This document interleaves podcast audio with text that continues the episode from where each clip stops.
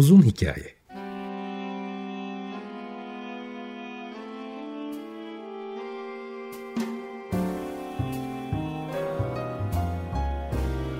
Sinir bilim, psikoloji, felsefe ve müzik.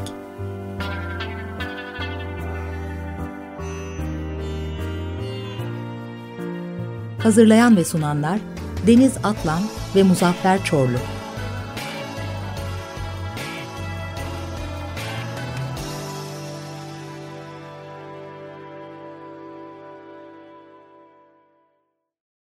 95.0 Açık Radyo'dan, Açık Radyo.com.tr ve onun uzun hikayesinden herkese iyi sabahlar. Günaydın. Bugün aslında e, popüler bilim serisini devam ettirmeye e, gayret edecektim. E, konuklarım vardı. Fakat bir o kadar da hem 6 Şubat e, haftasına denk geldiği için yaklaşık bir yıl önce olan depremi de anmak programımda vardı. Fakat e, Türkiye'nin önemli bir değerini kaybetti geçtiğimiz günlerde Mario Levy'yi. Dolayısıyla hem onun dostu, arkadaşı, e, komşusu e, ve de aynı zamanda meslektaşı e, benim de çok sevdiğim Buket Uzuner çok sağ olsun dedi ki e, ben dedim yapalım mı hani Mario Levi konuşuruz biraz hem de hatta depremi de konuşuruz.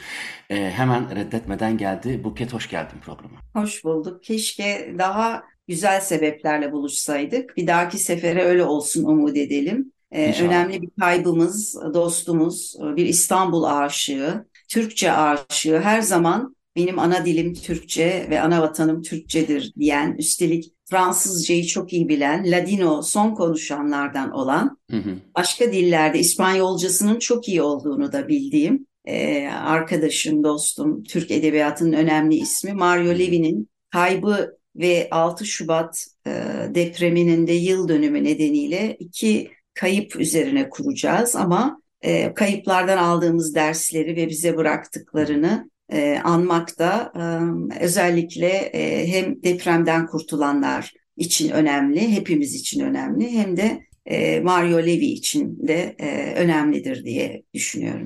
Şöyle başlayalım dilersen. Tabii ki e, sen bir yazar olarak çok iyi tanıdığın, biraz önce programdan önce de konuştuğum kadarıyla e, aranızın da çok iyi olduğu bir yazarımızı kaybettik. Fakat ben istersen şöyle başlayayım uygun bulursan. Bir yazar aklıma geldiği zaman e, Mario Levi gibi hemen aklıma bir de onun şehri gelir. E, genelde hani evet. bir yazar bir şehrin hikayesiyle kafamda çok öyle asosyasyonlar kurulur benim. E tabii Mario Levi deyince de İstanbul e, akla tabii ki gelecek. Hatta İstanbul deyince de artık yavaş yavaş akla Mario Levi gelecek belki de. Çünkü benim onunla e, tanıştığım zamanlarda bundan 25-30 sene öncesinden bahsediyorum. Benim ilgimi çeken şuydu. Hem aynı zamanda e, kendi e, alanımla da ilgili olduğu için bir şehri anlatırken e, bir edebiyatçının bakış açısı tabii ki e, bizimkilerden farklı. Biz daha çok sesler üzerinde bir şehri sesle e, daha çok e, asosiye ederiz. Ama e, Mario Levy'nin İstanbul'un sesleriyle ilgili e, sonradan gördüğüm, dinlediğim ve okuduğum e, röportajında çok e, hemen onu programa davet etmek istedim. Çünkü şehirlerin sesleri var. Ben de yaşadığım, doğduğum, büyüdüğüm, şimdi yaşadığım ve en çok sevdiğim şehirlerden biri olan İstanbul'un seslerini kaydederim. Fakat Mario Levy'nin de böyle bir al- alışkanlığı olduğunu, hatta işte şehirlerin değil, e, bizatihi semtlerin e, seslerini konuştuğunu biliyorum. Bir o kadar da kokulardan bahseder. Orada da kendimle bir ortaklık kurmuşumdur. Ben de e, 80'lerde İstanbul Üniversitesi'nde okurken işte o Laleli'den aşağı yürürüm, oradan e, Kapalı Çarşı, oradan Eminönü'ne gelince e, oradan vapurla karşıya geçmeler vesaire. Her bir semtin kokusu vardır. İşte bir yerin fırını, öbür yerin balık ekmeği, öbür yerin işte ya da vapurun sesi, martının çığlığı falan filan. Bunları kendi eserlerinde harmonize ederken e, yazar yazdıklarında Mario Levi e, aslında hem tüm duyu organlarına hitap ederek İstanbul'u anlatmış gibi geliyor. Ya da kendisini anlatmış İstanbul filtresinden geçirerek. Katılır mısın? Hakikaten onun başka romanlarını bilmediğim için soruyorum. Türkiye'deki e, romanların hepsini tabii ki okumadım ama sesleri de kokuları da ki oradan belki e, Michel, e, Proust'a da girebiliriz. Onun e, Madeleine çöreğinin e, arkasında neler ne kadar güzel anlattığına da girebiliriz. Mario Levy'nin öyle bir tarafını ben biliyorum, önemsiyorum. Yani sesleri de romanlarına monte edişiyle. Katılır mısın bir edebiyatçı olarak ve de bu onun bir şehre bakışındaki zenginliğini e, İstanbul'un zenginliği olarak da ele alması açısından bir metodu mudur sence? Ya da ben ben mi öyle görüyorum? Aslında tabii söylediğin, ilk başta söylediğin çok doğru. Müzikle uğraşanlar bir şehri anlatırken notalarla, biz edebiyatla uğraşanlar da aslında harflerle anlatıyoruz. Zaten bir de sayılar, rakamlar var.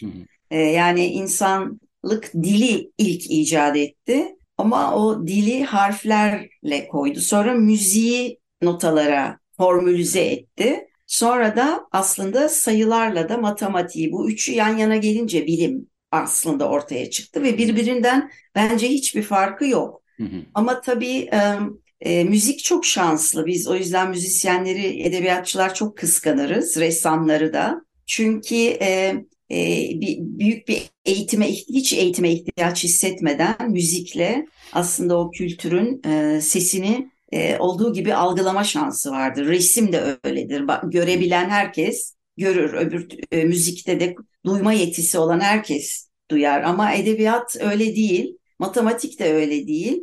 Öncelikle bir çalışma gerekiyor. Okuma yazma bilmek de yetmiyor. Mario tabii beş duyuyu kullanan iyi yazarlar beş duyuyu kullanırlar. Ee, buna bir örnek vermek istiyorum. Ben üniversitedeyken kahve kokusunu hmm. duyurabileceğim bir öykü yazmak için kendimle bir yarışa girmiştim. E, o zaman ODTÜ'de asistandım çevre mühendisliği bölümünde. 40 yıllık dostum Sulhi diye Bodrum'da tanıştığım çok kıymetli bir fotoğrafçı var vefat etti sonradan. Onun bana sabahın köründe çok e, ilk aşk acılarını yaşadığım böyle 18'li yaşlarda Bodrum'un henüz tenha olduğu işte 70'lerin sonu 80'lere doğru bana o böyle kötü pis kirli kahve cezvesinde yaptığı kahveyi başka yerde yapılsa içmezsin. Ama o aşk acısının üstünde sabahın köründe gel kız buraya deyip o kahveyi yapışı, o kahve kokusunun bana şifa oluşu, ilaç gibi gelmesi. Hmm. Orada yaşlı bir bilgenin iki üç cümlesi o kadar ihtiyacın var ki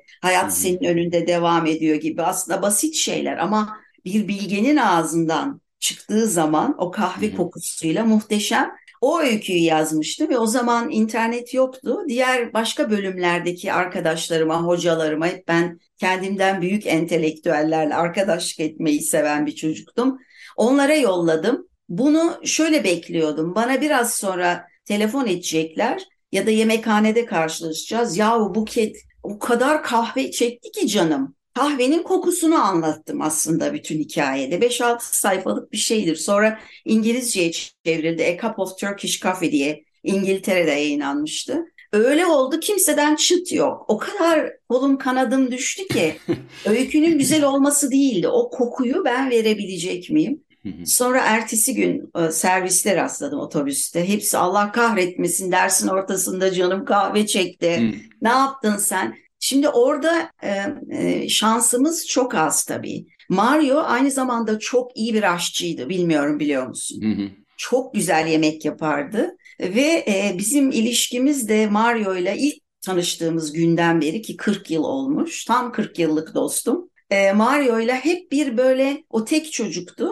E, nihayet didişeceği kız kardeşini bulmuş gibiydi. Acayip didişirdik. Ancak iki kardeş bu kadar didişir bu kadar sert, kaba şakalar yapar ama küsmez. Asla küsmezdik birbirimize, çok eleştirirdik. Ve e, onun mesela yemekleri anlatırken özellikle mesela kabak dolmasıyla ilgili bana anlattığı içine asla atmayacaksın. Onu da başka işte mücvere ayıracaksın. O böyle e, içine geçmişi de koyarak hikayeleriyle anlatması çok etkileyiciydi. İşte Yahudilerin çok göç etmek zorunda kalışı, e, açlıkla e, göç edince açlık çok zor bir şey. Kıtlıktan ziyade işte bugün iklim krizinde de bahsediyoruz. Göçlerin e, ardındaki en önemli sorun açlık ve kıtlıkla ilgili, tarımla ilgili. O da o göçlerden binlerce yıllık gelen hikayede e, nasıl Yahudi yemeklerinin her şeyi tek tek atmadan kullandığını ki bizim Anadolu'da da böyle hikayelerimiz savaş yıllarında hep vardır. Hiçbir şey atılmaz mutlaka tekrar kullanılır e, ya da işte toprağa verilir oraya gübre olsun diye. Onları tek tek anlatırdı mesela. E, derslerinde de bunu anlattığını öğrencilerinden biliyorum. O yüzden bir ders ders olmaktan çıkıp hayatla ilişkisi olan bir hale dönüşürdü. Aynı şey yazdıklarında da İstanbul'u anlatırken E, mesela Kumrala'da Mavi Tuna'yı yazarken ben e, Kuzguncuğu seçmiştim. Kuzguncuk çok kültürlü bir yer. Hala çok az da kalsa o nedenle seçmiştim. O dönemde Yahudi kültürüyle ilgili onda, ona danışıyordum. E, o dönemde mesela bana e, yemeklerle ilgili ilk çikolata makinesini Yahudilerin Türkiye'de yaptığını, elde de kolla çevirerek yapılan işte kakao ile onları anlatmıştı. E, yani iyi yemek yapmak e, lezzetle ilgili bir duygu ama Mario'da onun hikayesi de vardı. Ve Fransız kültürüyle çok büyüdüğü için ana, e, anneannesi ve dedesiyle o yüzden e, Fransızcaya çok hakimdi. Zaten Fransız lisesinde de okumuş. Fransız evet. edebiyatına çok hakimdi. Benim de Fransızcam çok kötüdür. Devamlı onu dürterdi. Sen de bir Fransızca öğren de gel kızım. Hadi çok hadi hadi güle güle bir Fransızcan yok. Ya da ortak e, röportaja çok girerdik gençlik yıllarımızda. Tam röportajın ortasında bu da Fransızca bilmez diye. Böyle böyleydi ilişkimiz. Mesela şimdi birazdan göstereceğim benim 25. yıl e, e, kutlamam yani edebiyatta 25. yıl kutlamam e, Gümüş Yaz Gümüş Kız'da birçok yazar arkadaşıma benimle ilgili yazılar yazmasını rica etmiştim. Mario'nun yazısının başı Buket'in oyuncakları orada bile bir şey var böyle kinaye var. Ve orada mesela ilk tanıştığımız anı anlatıyor. Kesinlikle böyle değil diye acayip kavga ettik. Amerika'dan e, bir takım arkadaşlar gelmişti edebiyat dünya, e, Türk edebiyatı ile ilgili bir şeyler yazacak gazeteciler. Ben de tanıdığım yazarları, e, o sırada hepimiz herhalde 35 yaşındayız maksimum. E, yazarları davet edip onlarla tanıştırıyordum. Mario'yu da aradım telefonunu bulup. O güne kadar hiç yüz yüze görüşmemiştik. Ortaköy'de buluşacaktık. Buluştuk. Hem İngilizce hem Türkçe ve hem Fransızca olarak herkesin anlayacağı bir şekilde şöyle demişti bana. Ben Buket Uzuner'i uzun boylu bir kadın sanıyordum. Ne kadar kısaymışsınız. İlk cümle. Ben de sen kendi boyuna bak. Bize bakıyorlar tanışma. Ama burada ondan hiç bahsetmiyor. Diyor ki bu yazılı kaynak. Onun için ben bir şey yapamam artık. Diyor ki e, Buket Uzuner'le ilk kez Ortaköy'de o tarihi çeşmenin önünde yine böyle dağılmış tasvirlere görüyor musun? Yani tanışmamızı yazacak Ortaköy'ü anlatıyor. Onun için mesela onun kitapları çok kalın olurdu. Ben de oğlum ben bu kitapların senin yazdığın şeyi yarısında anlatırım derdim. Hatta İstanbul depreminde bize şey deniyordu. Depremden korunmak için kalın kitapları koyun yanınıza yatağınız. Yani e, Türkiye'de bir çözüm olarak tuğla yerine e, kitapları koyabilirsiniz deniyor. O kadar kolay harcanan bir şey. Ben de şey diyordum. Mario açıp telefonu bunun için üşenmeden. E, senin kitapların bu konuda çok işe yarar. Bir cümleyi altı sayfada yazdığın için. O da Marcel Proust da öyle yapıyor hayatım ama heyhat sen Fransızca bilmediğin için anlamaz. ya, ama bu tatlı kısmı o derece e, sarpa sarardı. Fakat sonra kıyamazdık birbirimize, özlerdik. Şimdi şöyle diyor. İlk kez Ortaköy'de o tarihi çeşmenin önünde güneşli bir Eylül günü karşılaştım. Nasıl Buket'le Ortaköy'de tanıştık diyecek. Diyemiyor. Bir akşam önce telefonla aramış, önemli bir mesajı olduğunu, mutlaka bir araya gelmemiz gerektiğini, asla böyle bir şey diyemem. Ben benim tarzım değil. Ama o kadar kendisini önemsiyorum ki ben. Buraya onu yazarken nasıl kıs kıs güldüğünü ben şu anda görüyorum. Mutlaka bir araya gelmemiz gerektiğini, beni mutlaka görmek isteyen birkaç arkadaşıyla tanıştırmak istediğini. Allah'ım abartı sadatı söylemişti. Birbirimizi sadece yazdıklarımızdan tanışıyorduk ama aslında iyi tanıyor sayılıyorduk, sayılırdık. Bu buluşma, görüşmek, karşılaşmak için bir fırsat olabilirdi üç nokta yan yana. Daha bir türlü tanışamıyoruz. İşte yani bu Mario'nun İstanbul'a bakışı, insana bakışı o kadar burada belli ki Karşımda heyecanlı en önemlisi heyecanını gizlemeye gerek duymayan bir sesti. O benim. Ay o kadar heyecanlanıyorum ki titriyorum. Şimdi burada olsa öyleydi hayatım yapardı canım. Sonra diyor ki birçok kitabını o güne dek zevkle okuduğum nihayet lütfediyor. Birçok hikayesini ise daha o günlerde e, ben hiçbir zaman unutamayacağımı bildiğim bir yazarın benimle aynı yolun yolcusu olan bir insanın sesiydi bu. Yani hükmediyor, karar veriyor. Bak bir, bir şey diyeceğim. Buket farkında mısın? Hala didişiyorsun ya. Tabii. Ben, Hala ben yaşadığım sürece bu devam edecek. Yani benim öyle e, gitmiş olan insanlarla ilişkim bitmiyor. Aslında hiçbirimizin bitmiyor ama ben bunu çok farkındayım. Ama onu çok güzel hissettirdin. Hakikaten Mario Levi e, ölmemiş de hakikaten didişiyormuşsunuz da ben de onu Evet. seyrediyormuşum gibi size bakıyorum şimdi. Evet, Hay Allah, o ne güzel. Yani benim annemle de öyle, babamla da öyle. E, ve şeyi çok farkındayım bu yüzden.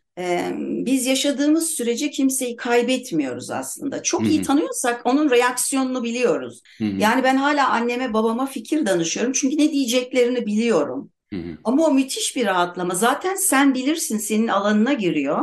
E, kendi kendine konuşmanın işte bizde delilik denir ya. Öyle olmadığını ve çok rahatlattığını neuroscience artık Tabii. biliyor. Daha Tabii, önemlisi diyalog kurmanın. Ben bir de diyalog kurarım kendimle de. Ya niye böyle yaptın? Ne akılsızsın? Cevap "E, sana mı soracaktım diye. İkili konuşma bu daha da e, iyi bir şeymiş. Yani Kesin deliliği- sağlıklı şeyler bir defa. Yani delilik vesaireden ziyade ama hani ben e, aynen katı yani kesinlikle katılıyorum. Bir o kadar da aslında hani o iyi tanıdığın insana karşı e, özellikle e, yitirilmesi durumunda hani fiziki bir durumdan bahsediyoruz. Fizik olarak yitirildi ama e, kafanın içinde o diyalog devam ediyor. Şimdi sen o kitaba e, onun yazdıklarını okurken hem didişmeni o diyaloğu devam ettirmeni hiç kesmek istemedim. Çünkü e, hani ekranda gözükmeyen yan tarafta Mario'nun oturduğunu e, bana o kadar iyi hissettirdin ki umarım programı dinleyenler de hissetmiştir. Çok şahaneydi. Tanıyanlar kesinlikle de bu söylediklerimin doğru olacağını, bir de böyle kıs kıs kıs güler. Yani diye sinirimi bozuyorsun Mario dediğimde de devam eder. Sonra arada gönlümü alıyor yalnız. Hı. İşte okuduğum ve zevkle okuduğum ama aynı yolun yolcusuyuz. Yani kesinlikle bir farkımız yok. O da gıcık bir yanı tabii onun. Sonra da diyor ki buluşmaya elbette hemen geleceğimi söyledim. Bir hikayenin birlikte inşa edilebileceğine inandığım bu, bu hikayenin başlangıcını yaşadığımı hissediyordum. Ne oluyor? Ben şimdi burada olsa ne oluyor abicim bu ne ya ne hikayesi? Niye bu kadar romantiyiz yani? Alt tarafı buluşacağız ve diyeceğim ki bakın bu da yazar. Ay çok heyecanlıymışım ben. Heyecanımı gizlemeye gerek duymuyorum. Ya bu kadar mı gıcıklık olur? Benim adıma düşünüyorsun. Tabii ki hayatım öyle derdi. Üstelik bu başlangıç, bu heyecan, bu çağrı bendeki Buket Uzuner hikayesini de çok andırıyordu. Bu onun Buket Uzuner'i. Ben öyle biri değilim diye devam ediyor. Ama halbuki karşılaştığımız hiç böyle olmuyor benim açımdan. Karşılaşıyoruz ve diyor ki bana, aa ben Buket Uzuner'i çok uzun boylu sanıyordum. Değilmişsiniz. Ben de o kadar tepem atıyor ki merhaba nasılsınız diye bekliyorum. Ben de "Ay, siz kendinize bakın diyorum ki o benden de kısa üstelik. O da o zaman diyor ki ama benim soyadım Uzuner değil. Şimdi yani ben daha güzel bir cevap verebilirim ama ben de iyi aile çocuğuyum yapamıyorum. Mario öyle öyle birisiydi. Yani şimdi ben kimle didişeceğim diye biliyorsunuz giden yani herkes bilir in- insan kendisine acır. Çünkü giden zaten gitmiştir. Şimdi ben onsuz ne yapacağım diye. Ee, ve üstelik e, çok da yakında oturuyordu ve e, karşılaşıyorduk. Köpek gezdiriyordu. Şu hale bak falan en son konuşmamız böyleydi. Son olduğunu hiç tabii bilmiyorduk. Çünkü atlatmıştı e, kanseri ve iyileştiğini düşünüyorduk. Zaten 15-20 gün önce canlı yayına çıktı bir televizyon programına. E, plaklarını falan gösterdi. Onu bulabilirsin sanıyorum. Hı hı. E, Pandora'nın merakı mı kutusu mu öyle bir yeni yayın başladı Hı. televizyonda. Çok da hoş, akıllı bir kadın, genç kadın sunuyor. Adını hatırlayamıyorum, kusura bakmasın. Ee, çok başarılı bir program. Mario ki çıkmış oraya. Ee, bir bavulla ya da bir kutuyla gidiyor yazarlar. Kendilerini etkileyen şeyleri. Hı. Tabii hep Fransız Aa, güzelmiş konsept. şansonlarını götürmüştü ve o kadar sağlıklı görünüyordu. Ama şuna seviniyorum, kendisi öleceğini hiç bilmeden ölmüş. Bence en güzel ölümlerden birisi bu olsa gerek. Hani bekleyerek ölmemiş. Ee, cenaze töreninde de ben e, çok başarılı değilimdir törenlerde. Hiçbir şey olmamış gibi davranmaya nedense çalışırım. Ee, uzun süre kalamadım. Hem çok soğuktu hem de çok üzgündüm. Ee, erkenden fırladım yani dualar okunuyordu falan. iyi ki fırlamışım çünkü Musevilerin cenaze töreni bizimkiler gibi değil herhalde. Çünkü e, cenazesi önünde dua edilmiyordu. O yoktu yani tabut görünmüyordu. E, çıktığımda dışarıda bir araba gördüm. O da bizim cenaze arabalarımıza benzemiyordu. İçin e, eğilip baktığımda bir e, kapalı bir van, e, minibüs, minivendi. İçinde tabutu gördüm ve biliyor musun Fenerbahçe bayrağına sarılıydı. O zaman ağladım çünkü o kadar samimi çocuksu, e, o kadar hoştu ki onun istediği şey oymuş. Fenerbahçe bayrağındaydı. Onu gördüm. Onu görmek için herhalde erken çıkmışım. O, o çok dokundu bana o samimiyeti. Yani o, o orada 100 tane e, tabut olsaydı onun Mario olduğunu bilirdim. Ee, gene yaptın yapacağını diye konuştum tabii. Öyle ayrıldım. Ee, evet Mario o, güzel yaşadı. Ee, biraz daha yaşasa iyi olurdu tabii. Ee, İstersen onun anısına bir e, Haleluya dinleyelim Leonard Cohen'den. Tamam. Sen de e, önermiştin. Çok da evet, yeri geldi. Sonra devam ederiz. Aynen, tamam. E, bugün yazar Buket Uzuner'le birlikte e, Türkiye'nin önemli edebiyatçılarından Mario Levy'nin kaybının arkasından onun hem arkadaşı, dostu ve e, meslektaşıyla e, konuşuyoruz. Daha doğrusu o konuşuyor, ben dinliyorum. Dolayısıyla konuşuyoruz dersen çok biraz gereksiz. galiba. hayır hayır çok iyi. Çok iyi oldu. Deminki şey e, dirişme de çok güzeldi gıyabında. Şimdi ben bir, bir iki tane soru sormak istiyorum. Bu soruları lütfen e, benim orada 15 yıldır yaşamamama e, ver eğer bir yanlışlık olursa. O da şu. Şimdi bazı ülkelerde bazı insanlar isimlerinin o toplumun sonradan topluma entegre olmuş bir isimse toplumun onu kabullenmesi biraz daha zor oluyor. Bu Hristiyan, Musevi ya da işte Müslüman fark etmez hangi dinden, hangi coğrafyada olursa olsun toplumun birisini dışarıdan gelen birisini kabul etmesinde bir takım zorluklar oluyor. Şimdi bunun hem sosyal, psikolojik taraflarını anlatmaya gerek yok. İşte aşağı yukarı böyle bir e, zorluk olduğunu görüyorum. Fakat Mario Levi gibi aslında neredeyse 500 yıllık bir İstanbullu diyebileceğimiz bir kökenden gelen birisiyle ilgili.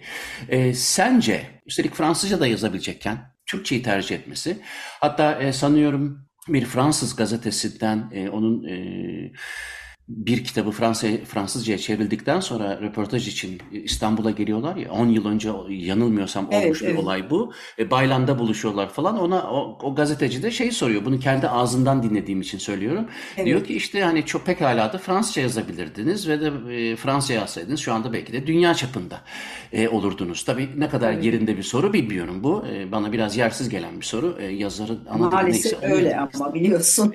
Maalesef. Oryantalizm nedeniyle. Fakat o da Türkçe benim ana dilim. Çünkü e, küçükken sokaklarda oynadığınız dil, aşkınızı dile getirdiğiniz dil ya da canınız çok sıkıldığında küfür etmek için aklınıza ilk gelen kelimelerin hangi dilde olduğu sizi en iyi anlatır diye e, her zamanki beyefendiliğiyle cevap vermiş. Aslında e, insanı kızdıracak bir soru olmasına rağmen. Ama her neyse 500 yıllık bir e, geçmişi İstanbul'a dayanan birisinin Türk kültürü tarafından bizim edebiyatçımız, bizim romancımız diye e, bağrına basılmış bir yazar mıdır sen onun arkadaşı ve meslektaşı olarak e, nasıl görürsün? Bu çok güzel bir soru ama çok cız bir soru. Yani hmm. üzerine asla gidilmiyor ve bizim entelektüellerimiz nedense bundan kaçınıyorlar. Herhalde, Kaçınmayalım biz gidelim lütfen. Evet herhalde bunun sebebi aman bir şeye bulaşmadan yolumuza koyulalım diye. Mario'nun e, yazarlığının unuttum 20. veya 30. yılı hatırlamıyorum. Yeditepe Üniversitesi'nde olduğu için kendisi e, e, orada hocalık yapıyordu. Yeditepe Üniversitesi ona e, bir e, seminer ya da sempozyum hatırlamıyorum. Mario Lewis sempozyumu olabilir. E, yazar arkadaşlarını davet etti. Bana sordu. Tabii ben de gittim seve seve. Herkes çıkıp Mario Levi hakkında, edebiyatçılığı hakkında konuşuyordu. Herkes yani çok tanınmış bizden büyük yazarlar, önceki yazarlar, bizim yaşıtlarımız ve daha gençler de vardı. Müthiş bir e, gruptu. Yani Türk edebiyatını temsil edecek değerli yazarlar vardı. Bir kişi çıkıp Mario'nun başına bu nedenle senin sorduğun nedenle yani sanki Türk edebiyatından birisi değilmiş gibi adı ve inancı farklı bir e, ailede doğduğu için bitişik evde de olsa başka birisi olacakken yani e, tekrarlamak ayıp ama ben bunu tekrarlamaktan yorulmuyorum. E, insanlar dinini, cinsiyetini ve e, ırkını seçemiyorlar, milliyetini seçemiyorlar, ana dillerini seçemiyorlar. Bitişik evde bile bizim gibi çok kültürlü ülkelerde doğunca farklı oluyorsun. Sanki o o dönem hangi dönemse yani Bizans dönemi ise işte Türk olmak herhalde çok kötü bir şey. E, işte o Türk dönemi ise Cumhuriyetse e, e, ya da Osmanlıysa e, başka bir şekilde doğmak ya da Kürt olmak falan neyse dönemin iyisi ve kötüsü e, ona göre e, iktidarın o zamanın iktidarının belirlediği şey iyi ve kötü olarak gidiyor. Mario ile benim çok sık başıma gelen şeylerden birisi yan yana imza yaptığımızda gelip ay Mario Bey ne kadar güzel Türkçeniz var demeleriydi. ya ben o kadar incinirdim ki onun ne kadar incindiğini düşünün bir de. Kalkardım böyle neredeyse hani öfkemden işte yazdığı şey o heyecanım orada gerçekten oluyordu. Ya bu bizden daha uzun zamandır İstanbullu onun ailesi biliyor musunuz dediğimde aa öyle mi diye ve bunu söyleyenler lise üniversite mezunu insanlar. Yani e, e, tarih okumuş insanlar ama onu sınav geçmek için okuyor. Gerçekte böyle bir şeyi realize edemiyor kafasında. Yabancı isim. E o zaman işte şey sonradan gelmiş bravo deniyor. O sempozyumda da ben e, e, olay olacağını hiç bilmeden benden önce herhalde 10-15 kişi konuşmuştu. Mario'nun bir önemli özelliği de hiçbiriniz konuşmuyorsunuz ama hani ben bir kadın yazar olduğum için çok iyi biliyorum. Bir de kadın yazar olsun diye bizi davet ederler. Hani erkek Hı. yazarlar otururlar bu dünyanın her yerinde böyle yani İspanya'da e, e Orhan Pamuk'la e, Juan Goytisolo'nun katıldığı çok kıymetli bir edebiyat şeyine medeniyetler çatışması mı buluşması mı öyle bir dönem vardı. 10 yıl önce ben de davet edildim. Bir de kadın yazarımız olsun diye gittiğim bir biliyordum öyle götürdüler. İspanyollar da aynı zekayla hareket edip çok benzeriz zaten. Biliyorsun feodaliteden direkt moderniteye atlamış, arada endüstrileşmemiş iki toplumuz biz. Köylü iki toplum, Türkler ve İspanyollar. Onlar da Roma'daki e, Cervantes Enstitüsü'nün müdüresi olan çok kıymetli yazarı çağırıyorlar. E, Orhan Pamuk'la e, Juan Goytisolo Tent ve Edebiyat diye çok e, güzel bir konu üzerinde konuşuyorlar. Biz iki kadın yazar, bizim konumuz ne biliyor musun? Kadın ve edebiyat. ve biz o kadınla yani İspanyol kadınla ben birbirimizi hiç tanımıyorduk. Hiç de görüşmedik önceden. Oturduk şeye kürsüye ikimiz birden yeter artık ya diye bağırdık. Yeter. Biz burada şey değiliz hani bir de kadın olsun diye. İşte ben de Mario Levy'nin e, 20. yıl ya da 25. yıl yazarlık e, sempozyumunda bunu söyledim. Bir de Yahudi yazarımız var. Bak biz Yahudilere ne kadar iyi davranıyoruz diye.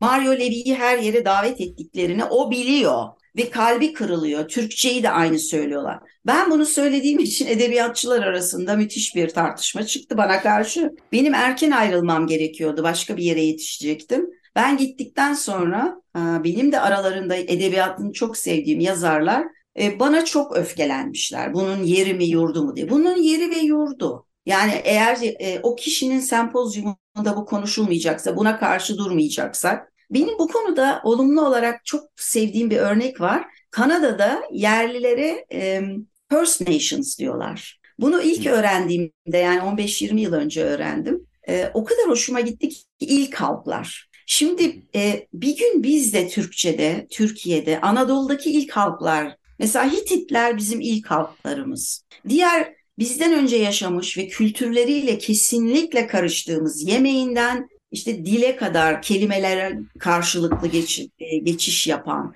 kültürel e, iletişimimiz olduğu, birbirine karışan kültürler, mitolojiler. Şimdi mesela ben son bir yıldır hep Şahmeran festivallerine davetliyim. Çünkü son romanımda e, Mardin'de geçiyor ve Şahmeransız bir Orta Doğu, Mezopotamya mitolojisi düşünülemez. Ama Türklerin de mitolojisinde var artık onlara bile girmiş. En son Anadolu'ya, Orta Doğu'ya gelen en son kültür Türkler. Ama Süryanilerin e, Şahmeran'ı var, e, Kürtlerin var. Tabii Şahmeran Farsça zaten. Şah Demaran da yılanların şahı. Farsça, İran, e, Arapların var. O kadar karışmış ki Tarsus'ta Şahmeran heykeli var. Adana'da Şahmeran Kalesi var. Bunları Türkler koymuşlar ama. O, o kadar seviliyor ki. Yani e, bütün bu kültürleri hep, hepimizin olmuş Şahmeran. Yani aslında ilk halklar kimse ki ilk ilkini hiçbir zaman belki bulamayacağız. İlk halklar kimse onlara göstereceğimiz saygı kendi kültürümüze göstereceğimiz saygı. O yüzden Mario'nun çok kalbinin kırıldığını ama senin çok güzel ifade ettiğin gibi e, büyük bir İstanbul beyefendisi hoşgörülüyle, görürlüğüyle e, gülümseyerek geçiştirdiği işte ne güzel Türkçe öğrenmişsiniz deyince o aslında bizden önce Türkçe biliyordu diye benim öfkelenmeme bu keçim diye beni orada bana iyi davranırdı.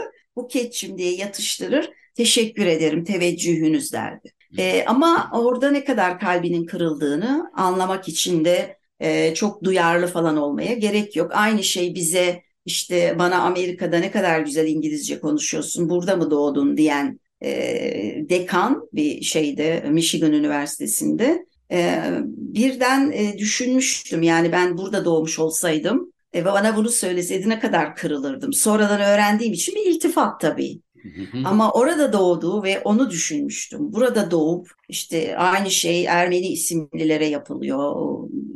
Herkese yapılabilir. Bize batıda yapıldığında ne kadar ağrımıza gidiyor Türksün diye üstümüze gelindiğinde sanki e, Türk olmak bir suçmuş gibi ya da işte medeniyeti orada görmüşüz gibi bize davranıldığında ne kadar ağrımıza gidiyor.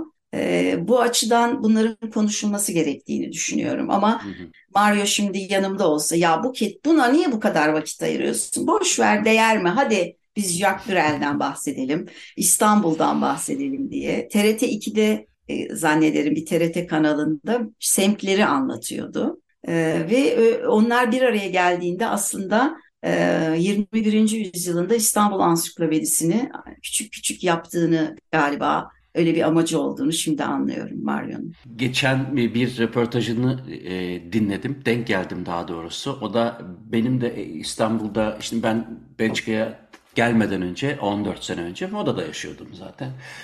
Moda'da yaşarken benim sevdiğim İstanbul yerleri vardı. İstanbul semtleri vardı. Ee, işte Sultanahmet'i çok severdim. İşte Kadıköy'ü zaten her zaman çok sevmişimdir.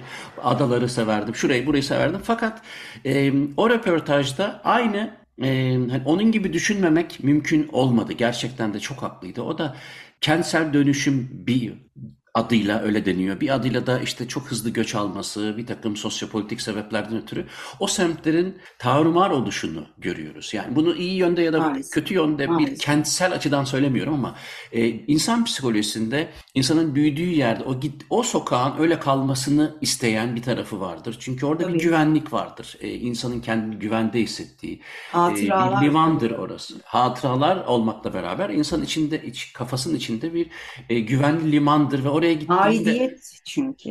Aynen öyle. Gitmesek de görmesek de o köy bizim köydür. Çok derin bir şey bu bağlamda. Fakat ben İstanbul'a her gelişimde giderek daha az sık geliyorum. E, oralara gidiyorum işte e, sevdiğim semtleri görmek için. Fakat e, yerinde yerler esiyor. Yani ne o yer değirmeni yer değirmeni ne o Sultanahmet. Sultanahmet hiçbir şey aynı değil ama çok hızla de- değişiyor ve e, Mario Levi orada e, o röportajda şey diyor. E, ilk gözüme çarpan, onun söylemesinden sonra ben de e, tabiri caizse uyandım. Evet aslında çok doğru bir yerden bakıyor. İlk gözüne çarpan şey her neyse o değişimin, o dönüşümün sonucu oradaki çok kültürlülüğün törpüleniyor oluşu. Evet. Yani e, Balat gibi yerler, işte ne bileyim e, Hasköy gibi yerlerdeki o e, yüzyıllarca İstanbul'un işte o topluluklarıyla zenginleşmiş. Dolayısıyla içinde hem Rum hem Yahudi hem Türk hem Anadolu'nun çeşitli yerlerinden gelmiş kültürlerin harmonize olduğu o muhteşem yerde olan değişiklik çok net. O da e, tırpanlanan çok kültürlülük. E, evet öyle baktığın tek tip, zaman. Her şey tek tip olsun. evet. Evet. Zaten artık mesela bilmiyorum sen de hani e, doktoranı Norveç'te yaptığını biliyorum ya da master'ını değil mi yanlış Doktora değil yüksek lisans. yüksek lisansını e, evet. Norveç'te yaptığını biliyorum. Yaklaşık son 20-30 yıldır Avrupa'nın herhangi bir şehrine girim, gitmek artık bana çok sıkıcı gelmeye başladı. Tamam ben e, Münih'te doğdum, şimdi Belçika'da yaşıyorum. Burada olduğum için söylemiyorum bunu. Şunun için söylüyorum. Her şehrin alışveriş sokağında hep o bilindik markalar, hep o bilindik işte kıyafetse kıyafet, yiyecekse evet. yiyecek e, zincirleme marketler falan son derece karakterizasyonu yerlerde Artık böyle hani bu Zürih'in de şusu meşhurdur, Gent'in de busu meşhurdur kalmadı artık. Yok. Yani o can sıkıcılık e, sanki İstanbul'da da semtler e, ölçeğinde. Sadece e, İstanbul değil, Anadolu'yu ben geziyorum. Çok da seviyorum. Orayı sen tabii bilirsin. Ben Anadolu da böyle. Yani e, mesela e, Giresun'un ana caddesine gidiyorsun veya Adana'nın veya Kayseri'nin hep nerede olduğunu anlayabilir misin diye kendime soruyorum. Hmm. Anlayamazsın. Aynı markalar, hmm.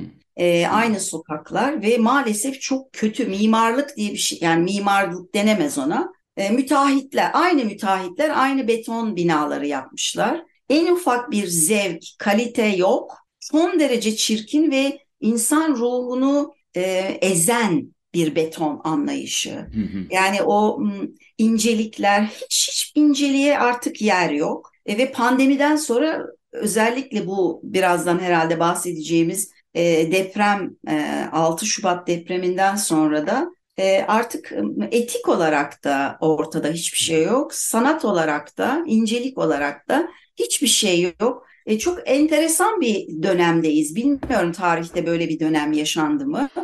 Son derece düzleştiren, evet aslında insanı ezen güzel bir tarif oldu. Ee, insanı önemsez, önem, yani eziyor, konu mankeni yapan. eziyor. Evet, evet, eziyor. Yani e, buna önem vermediğini söyleyen, sadece parayla e, gelişimi, e, medeniyeti ölçen insanların bile ruhu eziliyor. Onlar belki farkında, biz çok farkındayız çünkü biz e, ruhu, ruha, inceliklere e, çok değer veren yani yani bu onlardan üstün olduğumuz için değil. Böyle ailelerde büyüdük. Bize bunlar öğretildi. Onlara öğretilmedi belki. Ya da öğretildiği halde isim vermeyeyim ama e, edebiyatçılar arasında e, daha çok e, ya da sanatçılar arasında güce, iktidara, paraya yönelmiş arkadaşlarımız var. Onlar bu incelikleri bildikleri halde üstünü kapattılar. Ama insan aynı insan. Yani demin konuştuk. Biyolojik olarak insan aynı. Hepimizin bir incinecek ruhu var. Ne olursa olsun. Hepimiz bir yerde inciniyoruz. E, büyük bir hastalığımız olmadığı sürece e, hepimizin ruhu var ve e, ruhumuz eziliyor şu anda. Dünyanın her yerinde böyle. Yani e, işte Amerikalı yazar arkadaşım da aynı dertten bahsediyor artık hiçbir şeyden keyif alamıyoruz diye. E, geçen yaz e, Kuzey Amerika'ya davetliydim. Oraya gittiğimde de mesela New York'ta 250 gramlık çikolataların yani bir avuç içi kadar çikolataların New York'taki marketlerde kilitli olduğunu gördüm. Bu mesela çok incitici bir şey. O da çalınıyor. Biz onlardan daha fakir bir ülkeyiz. Bizde çikolatalar ve kahveler henüz kilitli değil. Sorduğumda New York'lu arkadaşlarım diyor ki çok hırsızlık var o yüzden. E neden var? Çok yoksulluk var. Sokaklarda insanlar uyuyorlar. E bu sadece maddi bir çöküş değil. Bu etik bir çöküş de aynı zamanda. Ama bu çöküşü mimaride görmemiz çok normal. Yani müzikte de göreceğiz bunu. E, edebiyatta da. Edebiyatın çok yükseldiği bir yüzyılda yaşamıyoruz açıkçası şu anda. Ee, bir İspanyol arkadaşım bana anlatmıştı. Ee, iç savaş sırasında İspanya'da İspanyol edebiyatının tamamen öldüğünü ama İspanyolcayı zorla öğrettikleri Güney Amerika'da Güney Amerika edebiyatı sayesinde İspanyolca dilinin kurtulduğunu, e, magical realism dedikleri e, büyülü gerçekçilik akımının tam o sıraya denk düştüğünü söyledi. O zaman ben geriye dönüp baktığımda tarihler çok uyuyordu. Yani e, insanlığın bu kadar mimariden yola çıkarak söylüyorum ama müziği, edebiyatı da etkiliyor. E, insanlığın ruhunun ezildiği dönemlerde sanat çok etkileniyor. O kadar düz ve e, vasatlaşıyor ki her şey. Çünkü ruhumuz eziliyor. İnceliklerin ezildiği bir yerde ince eserlerin e, arkadaşlığın, dostluğun, aşkın ziyan olmaması ya da hasar görmemesi mümkün değil. E, buradan çok büyük bir umutsuzluk çıkmasını istemiyorum. Çünkü umut olmadan yaşayamayız. Bugün seninle benim bu programı çekmek için işimizi gücümüzü bırakıp bir araya gelmemiz bu umutsuzluğa karşı bir mücadele işaretidir. Yani dayanışma göstererek, yani bir arada konuşarak e, hala bir şeyler yapabileceğimizi bizi dinleyenlere de aktararak enerji ve güç bulma çabasıdır. Umut arayışıdır. O kadar umutsuzuz ama hala ben yazıyorum, sen müzik yapıyorsun, ders anlatıyorsun. Hepimiz hala bir şeyler yapmaya çalışıyoruz. Niye? E, bir umut arayışındayız. E, bu sürdüğü sürece e, hem Mario'yu da anarak Mario da öyle yapıyordu. O da farkındaydı olanları ama hepimiz yaptığımız işe devam edeceğiz ve birbirimize el uzatacağız. Başka şu anda bir çaremiz yok. Başka bir gücümüz de yok. Ama e, çok eski bir deyim de olsa yazı ya da kalem kılıçtan keskindir. Kötü savaşsal bir şey tabii metafor ama e, daha güçlüdür anlamında. O yüzden sanat her zaman savaştan ve kıyıcı, zalim, ezici güçten daha güçlüdür. Çünkü kalıcıdır. Ee, öyle olmasa bile buna inanmamız gereken bir dönemdeyiz herhalde. İstersen şöyle yapalım. Ee, Mario Levy'yi de sayende anmış da olduk, e, hatırlamış olduk tekrar. Daha doğrusu e, umarım e, kitapları okunmaya ve de okundukça da e, İstanbul'u o şekilde korumaya çalışan nesillerle e, devam eder. Onun e, Fransız şansonları başta olmak üzere müzikten çok hoşlandığını biliyoruz zaten ama ben evet. e, programın başında söylemiştim sana e, programdan önce.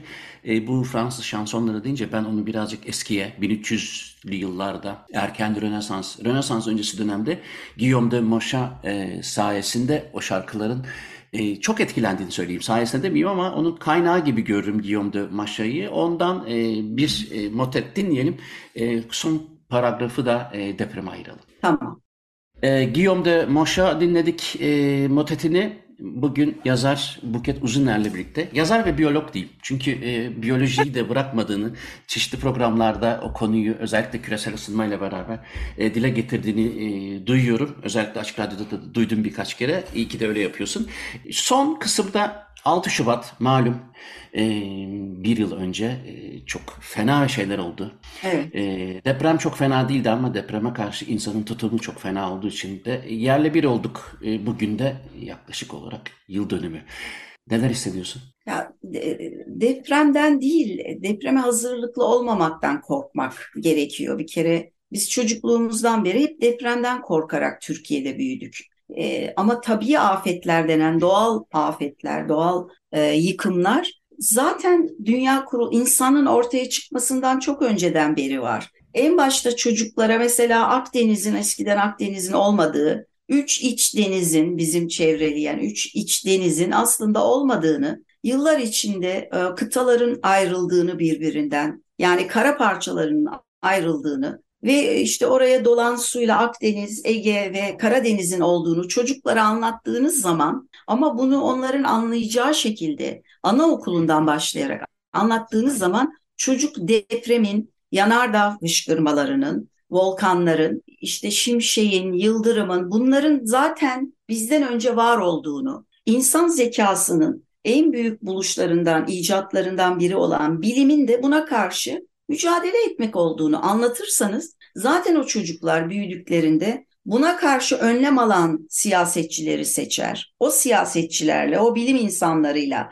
bir arada yaşamak ister. Ama bunun işte çok korkunç bir şey olduğu, her an bizi öldürecek bir düşman gibi anlatılırsa e, o çocuklar büyüdüklerinde işte bundan korunmanın bir yolu olmadığını zanneder. Aynı e, büyüklükte bir depremin e, Japonya'da 4 kişiyi öldürüp bizde 50 bin kişiyi öldürmesinin açıklaması bizim bilimle ilişkimizin olmayışı ve bizim halkımızın da hala deprem gibi deprem kuşağında yaşayan bir ülkede olmamıza rağmen bunun bilimle çözülecek bu konuda siyasetçilerle bir arada olduğumuzda ülkemizin rahat edeceğini farkında olmayışıyla açıklanabilir.